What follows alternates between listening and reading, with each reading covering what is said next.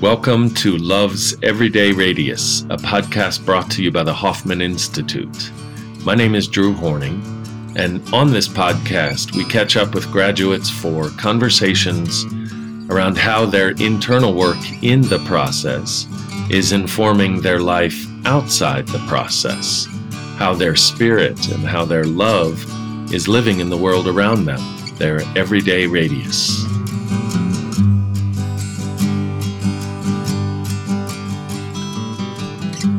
Hey, everybody, my name is Drew Horning. Welcome to the Hoffman Podcast. Today we have Jobi Manson with us. Jobi, would you introduce yourself? Hi there. My name is Jobi, and I am delighted to be here. We're psyched to have you. Mm. When did you do the process? I graduated the process in August of 2015, so it has almost been five years. And what uh, I was going to say motivated you, but what uh, what was the reason you signed up for this week long experience? The reason was that the bottom of my life dropped out. And I was guided to the process by somebody who really cared about me. And at the time, there were few individuals in my life who I felt I could trust in that way. And um, they had shared with me how much, multiple times prior to even having this conversation with them, where it was decided that I would go, uh, they had shared the wisdom of Hoffman and how it had helped them through the trials and tribulations of their childhood. And when this bottom fell out, uh, a false sense of foundation that I was living on at the time. Um, I signed up blindly and went. That's some trust right there. Yeah. Um, I feel like I I knew at that moment when all of this happened, I was I was 29.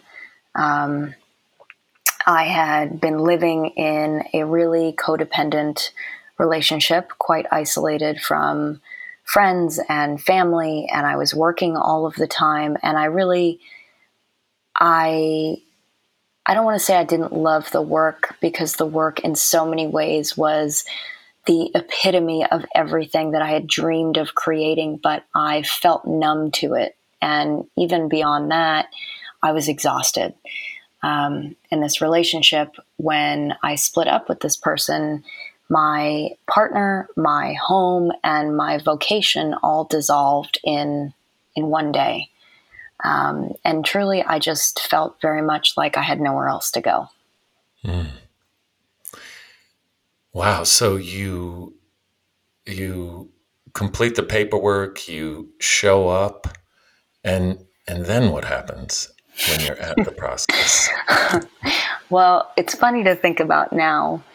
Um, and I sometimes make the joke that nobody told me I was literally opening Pandora's box. And once you take the red pill, there is no going back, to borrow the analogy from The Matrix. But uh, what happened?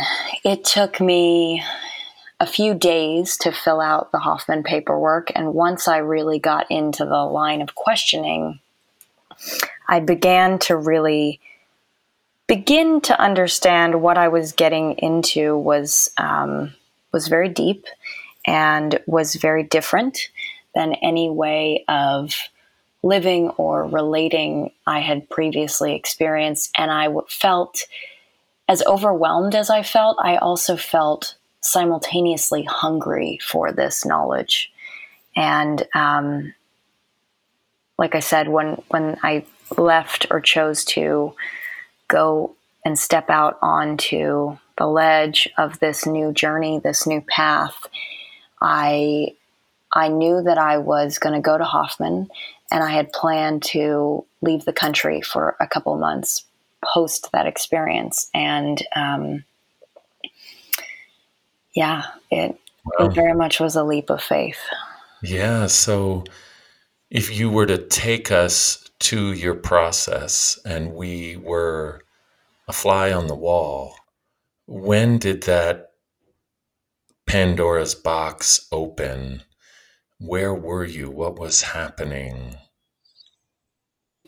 Um, it's funny that you ask about the Pandora's box. I I was reading my my journal this morning, and uh, my journal that I had with me, the first journal I've ever kept with a sense of consistency, and I brought it with me to Hoffman. Um, and the intention was to take a blank journey, uh, blank journal on this trip that I was going on post the experience. And during my Hoffman experience, the moment of our first visualization, I knew I had entered a completely radical domain and dimension of my life that was the beginning of a new way of living. The moment we dropped into that first visualization and were guided through, um, you know, a really uh, quite frightening moment. And I think at the time, looking back on it, the moment I dropped in, I realized how visual I am as a human being and how clear these images and these pictures were that were coming to my awareness. Um, it really was, it was incredible uh, to be given uh, a guided access point to go inside of oneself in such a way. I felt like I was entering um, a hidden world. Wow, you in in some of your previous materials, you have talked about the difference between naming emotions and actually feeling them, allowing them in your body. And I, and I just have to say, as a as a therapist for years prior to becoming a Hoffman teacher, I so relate to that. I feel like I ended up helping my people, my clients, my patients become better at um, talking about emotions rather than feeling emotions.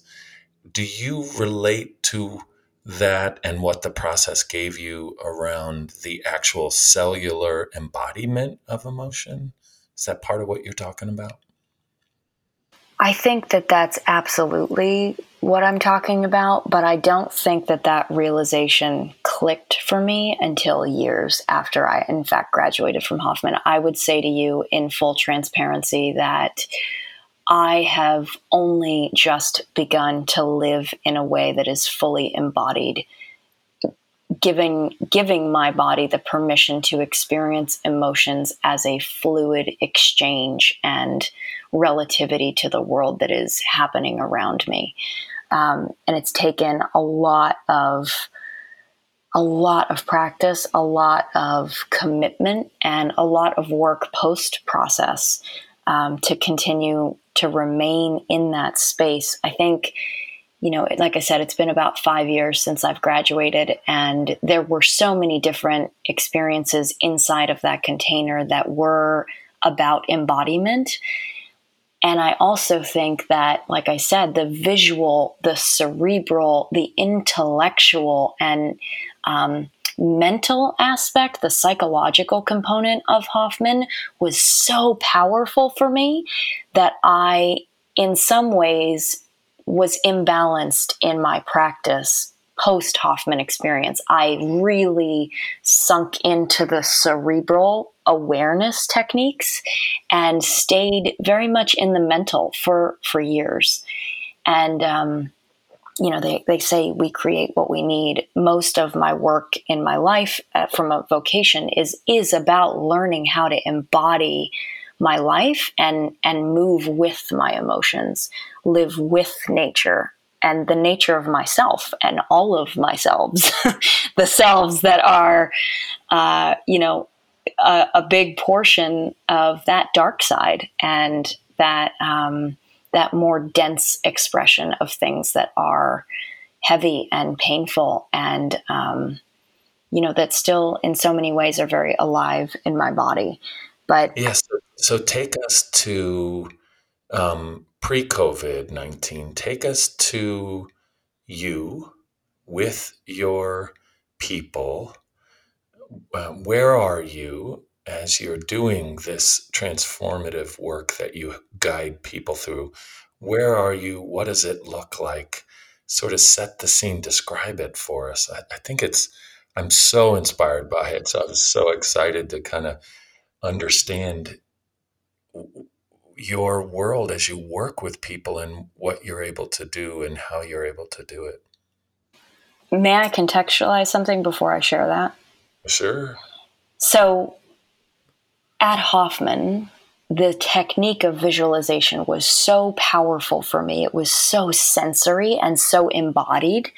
And I thought to myself, as soon as I left that first visualization, I wonder what would happen if I practiced this outside of a classroom, outside of a space that was in no way, um, you know, overly aesthetic or overly curated. It was just a, a simple space.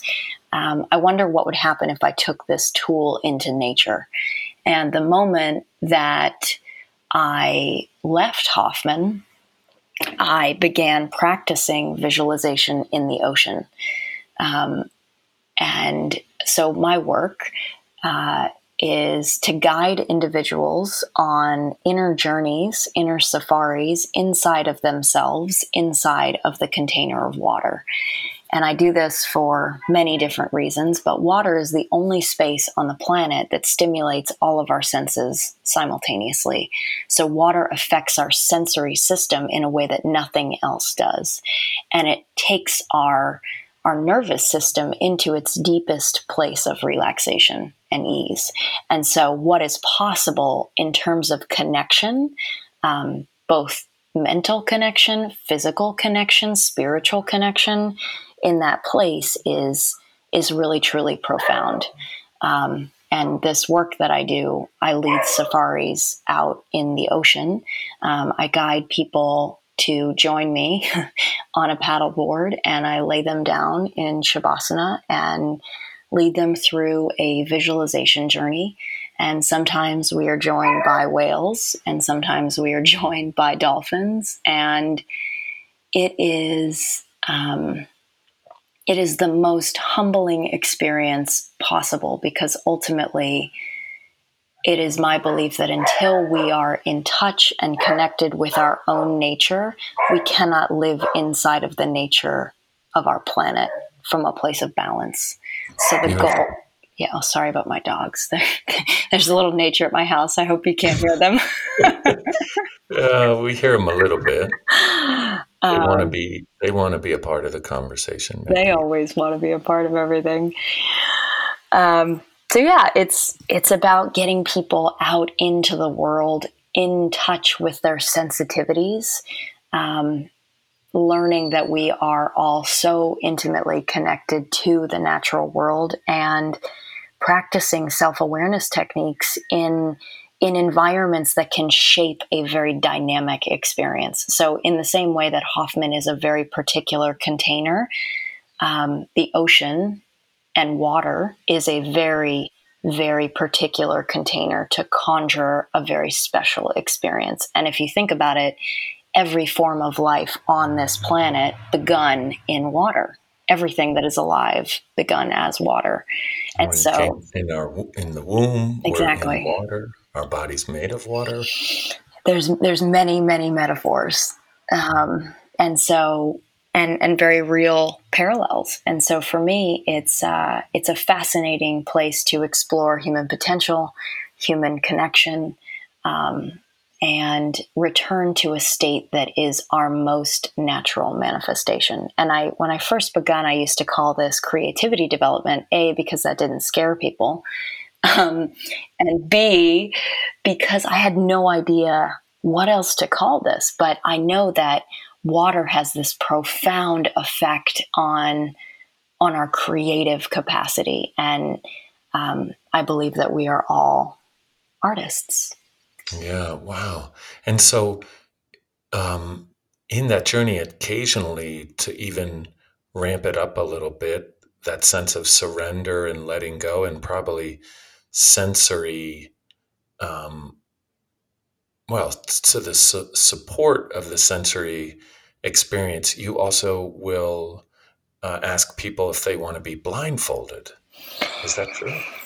That is a relatively new addition to my program. Um, but I realized I started uh, going out there, and the moment that I close my eyes and when I'm out there alone floating, I realize that my ears awaken and they are seeing for me. Um, and so it started to get me thinking what happens when you remove this sense of perception from a visual standpoint? What is then possible? How do we connect to our our sense of um, our sense of seeing with our different uh, our different perceptive capacities, and it really um, it really has dynamically enhanced the way that I think about perception because we rely so heavily on our vision. And as human beings, we want to know, we want to be clear headed. And, you know, the truth is, we don't know anything ever. It's always changing and moving and shifting. And um, when you learn, or when I learned how to navigate with my different senses as a way to perceive the natural world and the ways that I relate to situations, to people, to challenges from a different feeling sense, um, I am much more embodied. So, this has been an experience of exploring how to be embodied through my other senses other than my vision. And vision is such a, a tricky sense anyway. It, it literally puts us outside of ourselves, right? We're always watching and we're synthesizing and we're analyzing. It's a very mental sense. But it's almost like we're also on alert. We're, we're absolutely scoping. So the closing of the eyes, the the blindfolding, uh, probably must open up a whole nother world. Uh, a different sight awakens. It's insight. awakens. Wow. What's the quote, Jobi, um, about uh, it's soft, but it penetrates mountains? Oh, that's Lao Tzu.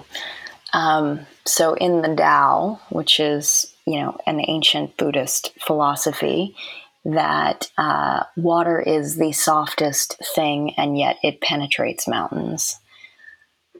Um, yeah, it's to me, it is the true manifestation of strength, which is vulnerability and patience and softness. What happens for you as you talk about your work? Mm, I smile.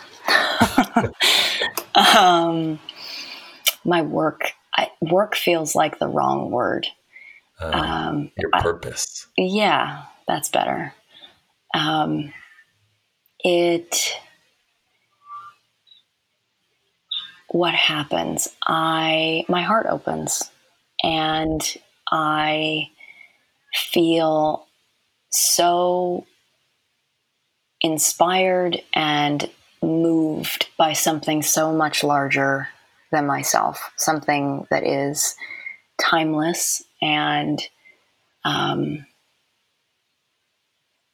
it is it is it is magic. It is uh, it is a miracle to be in the presence of creation in this way, um, and it is the water, the water, the ocean. It's my home, and so I feel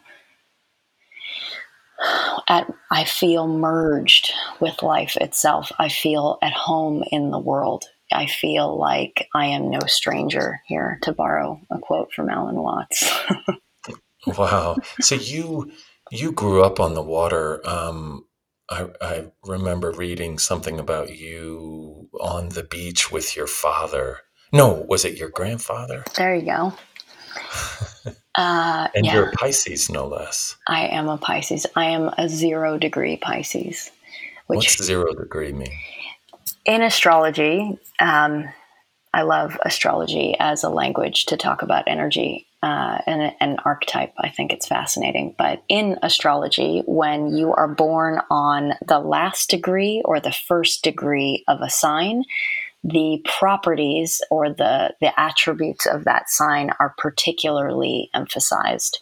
And so, being a zero degrees Pisces, I am um, I am just on the cusp of Aquarian Pisces. So my tendencies tend to vacillate between, you know, aspects of Aquarian being very, uh, very much without sounding full of myself, uh, attuned to vision. Um, and Pisces is is the dreamer, and so my work is is in staying grounded, staying in the planet um, rather than of another one, and um, yeah, continuing to to move through um, time and space and and share those those wonderful uh, qualities with ease. With your people. With my people. That's great. So um, with your grandfather on the beach i just imagine the two of you walking and as a kid you running around with all this energy. What what was that experience like for you? The ocean the sand your grandfather. What do you remember about that? I often think about those memories as my first memories. Um, and it was, in many ways, the most special time of my childhood. Um, it was the only time I can remember where I felt special and seen and um, honored in a way where this was my time with one person who really cared about me. And uh, I come from many different families. My parents split up when I was very young. I was two. They both remarried pretty quickly and had other families that they created. And there was very little time that I can remember where I was able to have a sense of of peace and attention and care. And those memories are very much full of that. That's fantastic. Uh, what a nice thing to be able to fall back on in support of growth and change and transformation. And I guess if we if we fast forward um, and we we run into this thing that has caused such distress and such incredibly unique circumstances how have you adjusted your work which requires you to go outside and and in California I'm imagining the beaches were closed. So what did you do with that? How did you transition your work? You know, this has been the most unexpected and beautiful time that I have had with this practice that I created since its inception about five years ago. And if you had told me three months ago that I would be leading virtual meditations from my bathtub with other people and be on camera, I, I don't know what I would have said to you, but I would have definitely laughed in your face. um, uh, on camera Zoom meetings from your bathtub. So I lead 45 minute virtual water meditations where I am on camera, nobody else is on camera, and we are all in the bathtub together, creating a water circle, if you will, and we are going on a journey, a guided meditation um, in water, and it is a. Uh, it has been the most profound awakening for me in, since the creation of my business, if one could even call this a business. On paper, it's a business. Um, because it has slowed me down to really deconstruct the elemental steps of what is happening through this healing modality. And when you're in the ocean, you know, I'm so attuned to safety um, that I don't get to stop and really feel into my own experience of what's happening. But guiding in this way, um, I get to go through the journey just as much as those who are participating with me. It's very much like we are all exploring um, together. And it is, I, I feel as though I am sitting in this transition of a revolution within my business and the way in which I work. Because I've never been able to work with many people before using this technique. And now it's, it's had to be kind of a one-on-one kind of thing. exactly. And, And now you're you're scaling up in ways that are surprising. unprecedented. And I can lead, you know, hundreds of people, which has happened since COVID, hundreds of people at once through a guided meditation in water. It's almost like you get the benefit of the water without the cost of scanning for safety. So you get to drop in even deeper. Exactly. That's so what what are what are people you know in the in the process we use a lot of ways to support people going deeper one of those is meditation closing the eyes uh, uh, there are many but another one is music but and and we only use water in a very cursory way but y- you go all in on this water experience what do you what do people what are what are people digesting? What are they transforming? What are they undoing and relearning? I'm, I'm in particular curious about the unknown because when you when you talked about the ocean, you talked about how much is unknown and closing their eyes and letting go and being in the surrender of it all and in the unknown. And hell, COVID nineteen is is a huge unknown. When are we going to? When are schools going to open up? When are businesses? What does that look like? There's so much unknown. And are people dealing with those current issues as you work with them, or are they dealing with what they would normally have dealt with pre-COVID? No, I think um, absolutely what people are learning to be with at this time is uh, unprecedented. Um, you know, physical challenges, emotional challenges, um, spiritual challenges. How do we move from one day to the next? Um, and in so many ways, that's what I love about the simplicity of this practice. It is it is using water as a mirror and a metaphor to help everyone embrace what is and create a sense of peace and safety and relaxation in the immediacy of their home. Um, so, learning to be in that constriction from a place of softness and peace. And that's like the very literal of what I think is happening. Um, Learning to be in that place of constriction with softness and peace. that's that's the goal. And is there a is there a perfect temperature that supports that softness and peace? You know, I like to guide people hot but not scalding. So, in my experience with these bathtub meditations, the warmer the water, the more you feel your pulse, right? The hot water activates your circulatory system. So, you really feel your heartbeat the minute you sink into the water. And if you allow your ears to go below water level, you hear your pulse and you return to the drum of heartbeat in your body.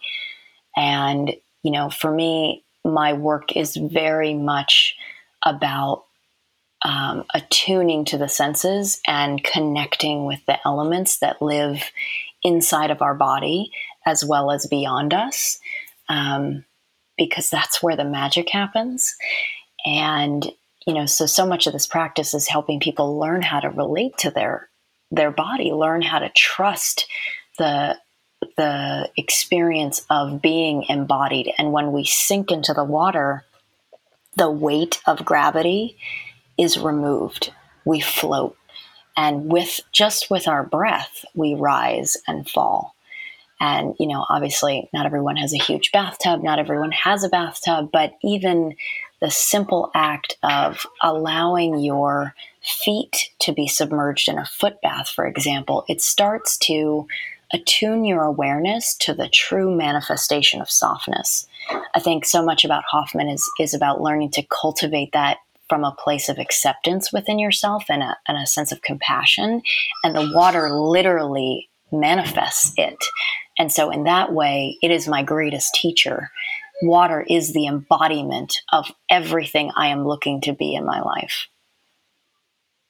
Wow, it's almost as if you're having the experience and then sharing with your people how to join you in that experience in, in real time.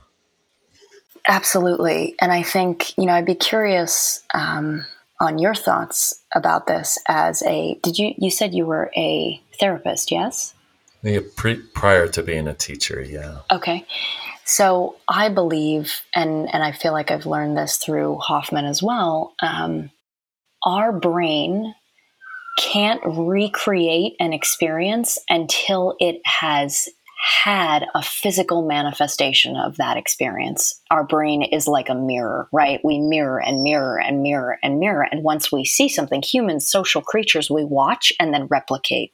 And that's across all nature. It's not just humans. Humans are just very good at it.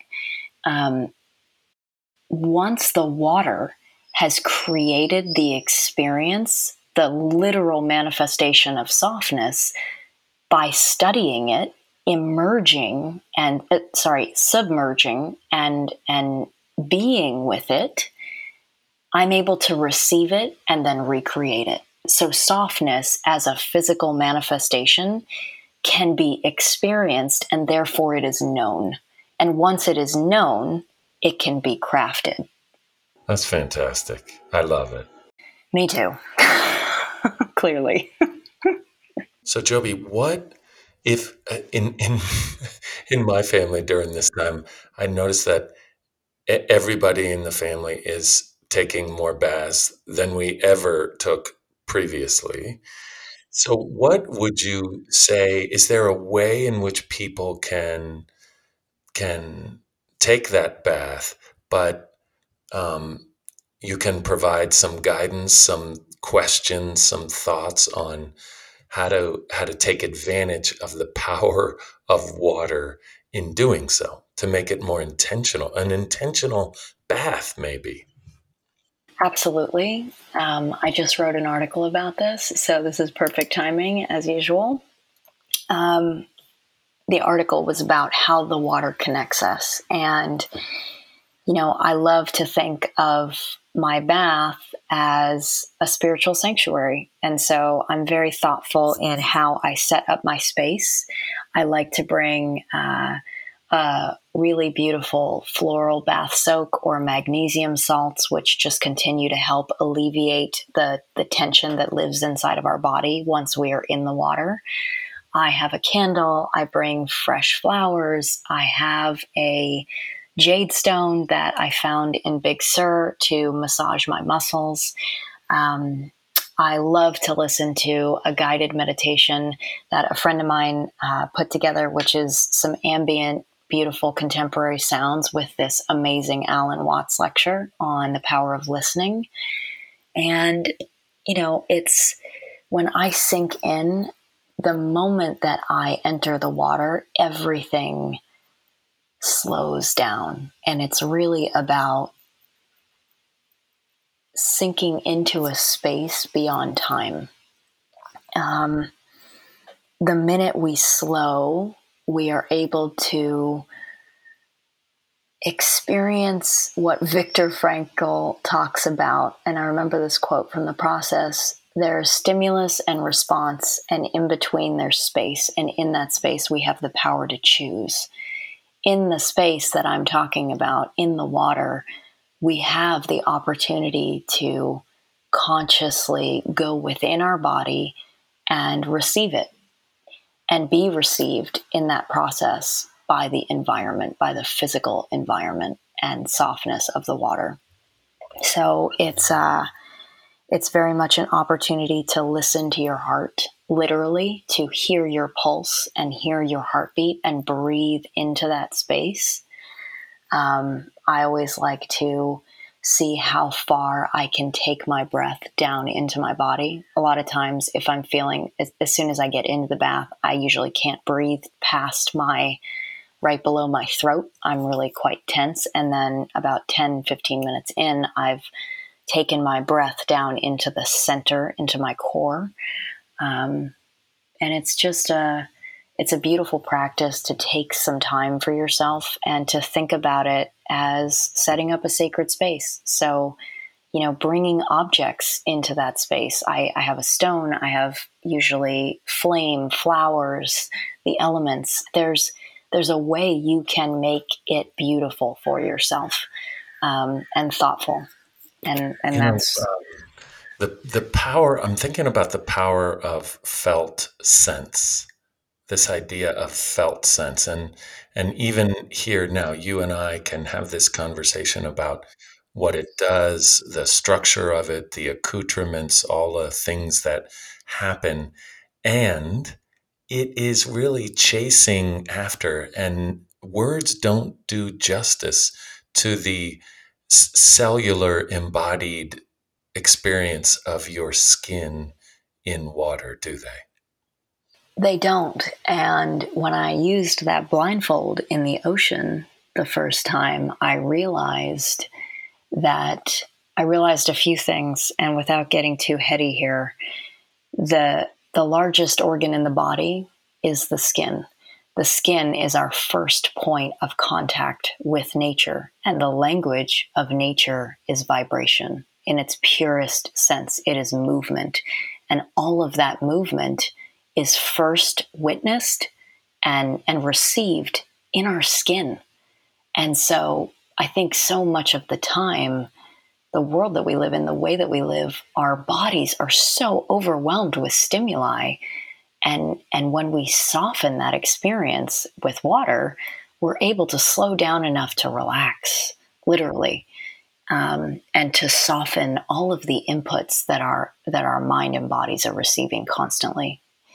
Um, and it allows for a much more uh, desirable experience of embodiment because we're not overwhelmed by the world. Hmm. It, uh, talk about being present to the moment, the here and now. That that practice just facilitates it in such a such an uh, an easier way. Jobi, I have loved this conversation, and I can say that my baths will never be the same. I'm so glad. And, uh, you know, I will just um, end with saying that the Hoffman um, has given me and continues to give me so many things that I find sacred in my life. It was the beginning of everything.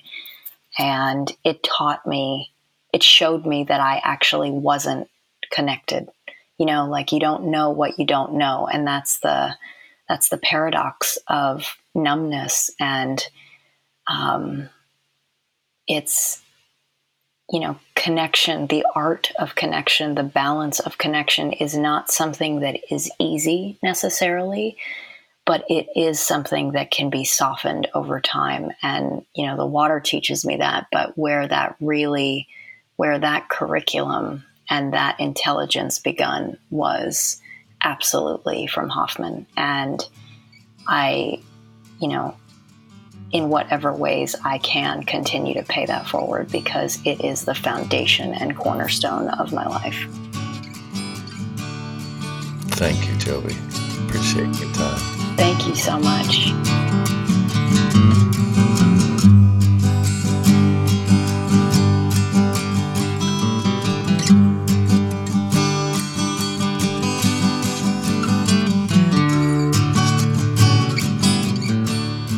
Thank you you for listening to our podcast. My name is Liza Ingrasci. I'm the CEO and president of Hoffman Institute Foundation. And I'm Raz Ingrasci, Hoffman teacher and founder of the Hoffman Institute Foundation. Our mission is to provide people greater access to the wisdom and power of love in themselves, in each other, and in the world. To find out more, please go to hoffmaninstitute.org.